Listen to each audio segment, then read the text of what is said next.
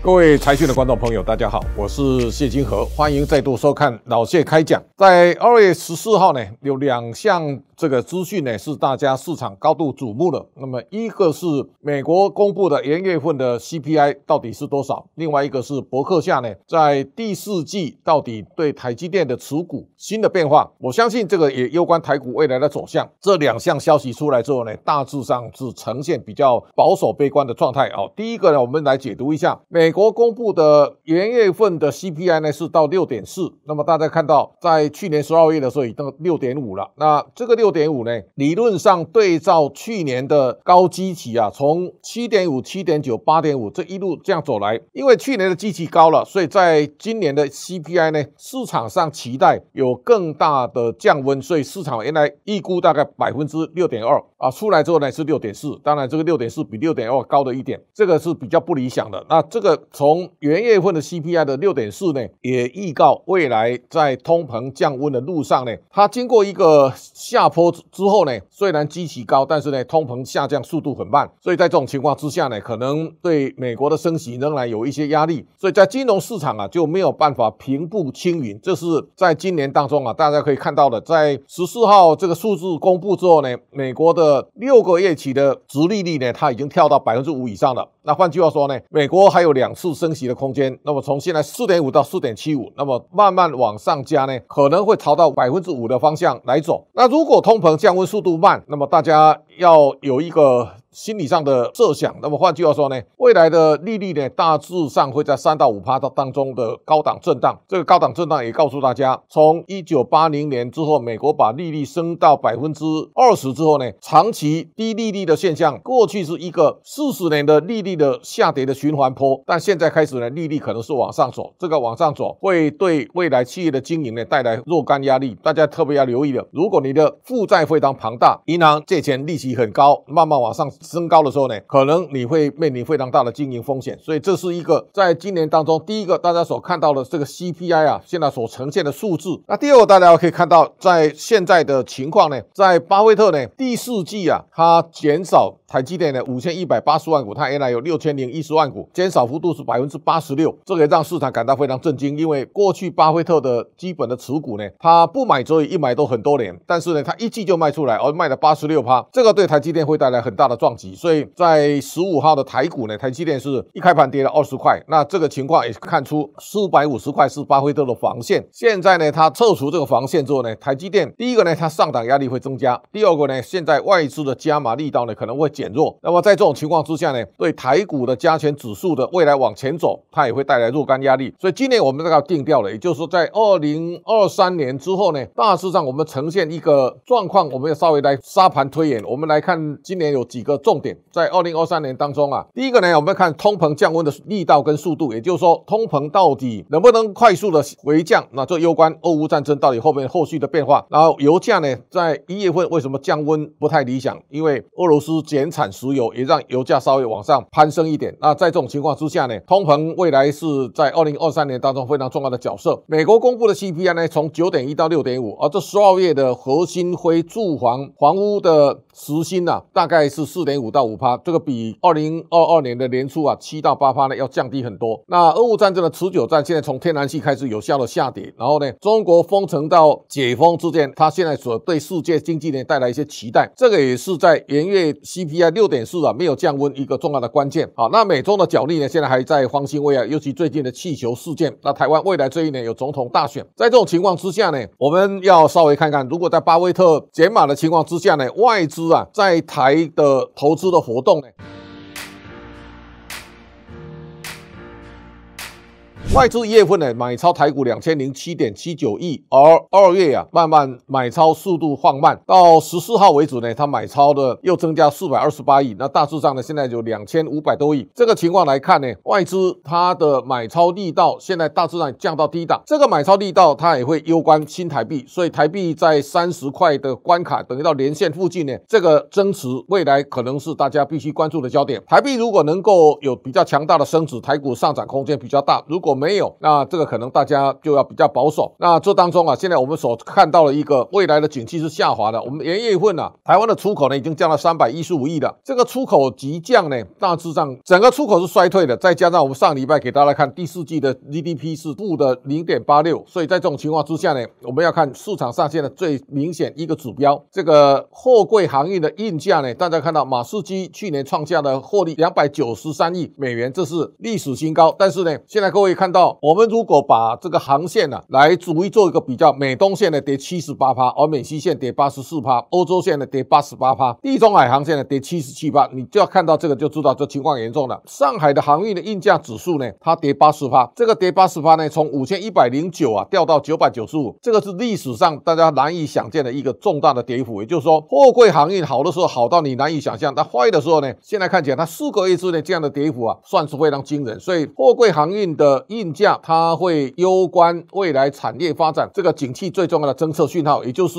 运价到止跌的时候呢，全球的出口可能才会扭转颓势，这是一个非常重要的第一个讯号。那第二个呢，在过去疫情笼罩三年当中呢，景气非常好的产业呢，大家看到半导体过去供不应求，而晶片到处缺货，现在看起来大家都在去库存，而这个去库存的时间呢、啊，最少半年到一年，我相信这个会带来一个非常巨大的影响。所以现在大家可以看到，在过去三年当中，从半导体到脚踏车到高尔夫球头到运动鞋，这个是在产业当中啊相对最重要的亮点。但是大家现在回头想，现在疫情解封以后呢，整个产业刚好倒转过来。第一个大家可以看到，波音的股价呢大概涨了一倍了，这个涨了一倍有非常大的效应，是整个全球航空业呢跨境旅游开始变成一个挡不住的浪潮。所以大家看到我们旅游业呢最大的一家公司叫雄狮旅游，它在最惨的时候呢，一季加起来就有两亿五千三百万的营收，但是呢，雄狮旅游在一月份啊，它的营收是十一点一二亿，这个不得了，都已经大幅成长。你看五福旅行、三户旅游、凤凰旅游呢，大概都是好几倍的成长。这个告诉大家，现在原来很惨的产业呢，现在翻起来了，包括 KTV 的钱柜跟好乐迪。同时，你看到很多餐饮，从亚洲藏寿司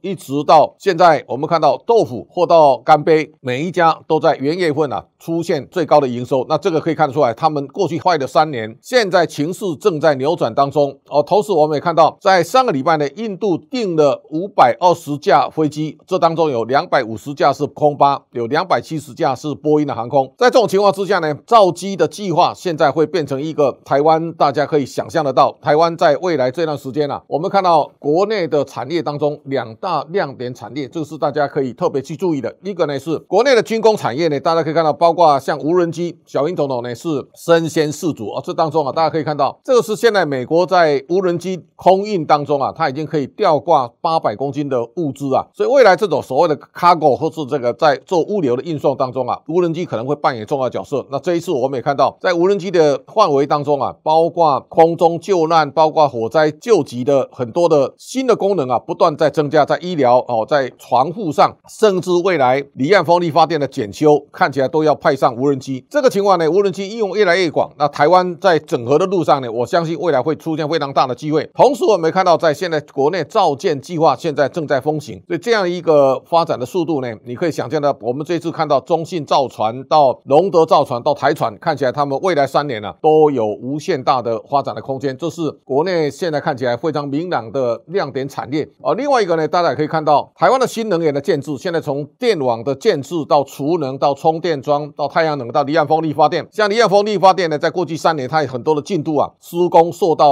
严格，那现在现在看起来重新再启动。那电网的建置呢，很多的重电设备啊，现在开始起来，所以今年大家看到士电在十五号呢股价涨停板，然后呢中兴电工到华城，他们都有很大的一段涨幅。那现在充电桩、储能呢，在台湾发展，方兴未艾这两大产业看起来是在未来这段时间台股会可能是一个一万五千多点的震荡，但是个别公司的走法会非常不相同，这是在选股上大家可能可以琢磨的地方。那么我们再来看，在现在的产业当中呢，今年有一个是未来的新兴产业。除了台湾两大亮点产业之外呢，今天特别跟大家讲这一期的《经济学人》呢，他用 Google 来当封面。但是这个时候呢，大家可以看到，今年在科技创新当中，我原来以为是在元宇宙当中啊，因为眼镜的新的进展，元宇宙可能会有更大的突破。但是好像到现在为止没有。另外一个呢是 Apple 的汽车啊，它原来已经努力很多年，我在想今年应该要交成绩单的，但是呢，到现在没有动静。但是呢，现在市场上所有人的焦点都在 OpenAI。换句话说呢，这个是未来产业当中啊，大家可以看得到的一个未来新亮点产业。这一次呢，大家看到这个是微软的这个 CEO 啊，他这一次在电视上侃侃而谈，因为微软投了一百亿美元在 OpenAI。那 OpenAI 现在呢，看起来在很短时间啊，它创造非常大的亮点。这个未来呢，可能它会带动微软的 Bing 呢，来颠覆原来在 Google 呢所雄霸市场的这个搜寻引擎的业务。所以现在 Bing 跟 Google 的两大阵营啊，已经卯上了。这个卯上以后呢，现在大家可以看到，这一次对让全世界最感到震惊的是，ChatGPT 呢，在很短时间呢、啊，两个月之内呢，它吸引了一亿的活跃用户。过去这个达到这个数字，TikTok 大概花了九个月，Instagram 大概花了二点五年。那大家看到现在推特啊，大概花了六年。所以你可以想象得到，一个在瞬间能够吸引一亿活跃用户的新的科技创新呢，它一定会对未来市场带来非常巨大的影响。那这段时间我们看到 Bill Gates 呢，他讲 ChatGPT 会改变世界，他对未来的 AI 的发展他非常肯定，他认为这是一个世界性的新革命。那最近我们看到刚刚过的二月十四号的情人节呢，他说有四个人就有一个人计划用 ChatGPT 呢来写情书，这个大家可以看得到，这个整个未来应用功能啊越来越广。好，那 GPT 现在当道之后呢，未来 AI 可以透过机器人的谈话呢，大家可以看到他这样的很多看准，他未来可能会创造 Google 医生，也会创造 Bing 的复制哈。那这个你可以想象得到，一方面它的功能在增长，另外面呢，现在地缘政治当中啊，美国开始有这样的新的发现以后呢，中国一定全力保进。这种人机对话开始在中国，包括腾讯、阿里巴巴、百度都竞相涌入这样的一个，百度有文心一言啊，现在开始在机器人对话了。那 AI 的大战呢，会不断的升级，台湾。在这个回合当中啊，我们看到科技部的吴志中部长也特别强调，台湾要发展 ChatGPT 的未来产业发展。那我相信台湾的灵活度呢，在这个上头。我们上回啊，在网络发展台湾有点落后，那现在台湾应该奋勇及时赶上。所以我想，在未来的 AI 的应用啊，大家可以看到这种人工语言生成速度非常快速，那整个包括现在演算法也非常精进。微软将来会在全世界扮演更重要的角色。而同时呢，我们也看到 NVIDIA 呢，它现在是是一个在 AI 的晶片研发当中啊，最受到大家瞩目的一个焦点。所以有网友问到 ChatGPT 对未来应用，我非常看好，而且这个是未来世界革命浪潮，也就是每隔一段时间呢、都有科技创新，而这个科技创新呢看起来今年 AI 的应用啊会无远弗届，大家可以想象得到，现在的 NVIDIA 呢股价已经大涨一百一十三趴了，而它的市值已经推进到五千六百零六亿了。台积电呢现在站上五千亿，那我相信虽然巴菲特减少台积电的持股，但是呢对于未来台积电的发展，它仍然是 AI 高速运算晶片最重要的后勤总司令，这个是还是值得大家高度关注，我可以全力以赴。那我相信台湾在 AI 产业的发展，台湾还是一个核心的重中之重的国家，这一点对台湾未来发展还是非常有利。今天老谢开讲到这里为止，感谢大家的观赏，下周同一时间请大家继续收看。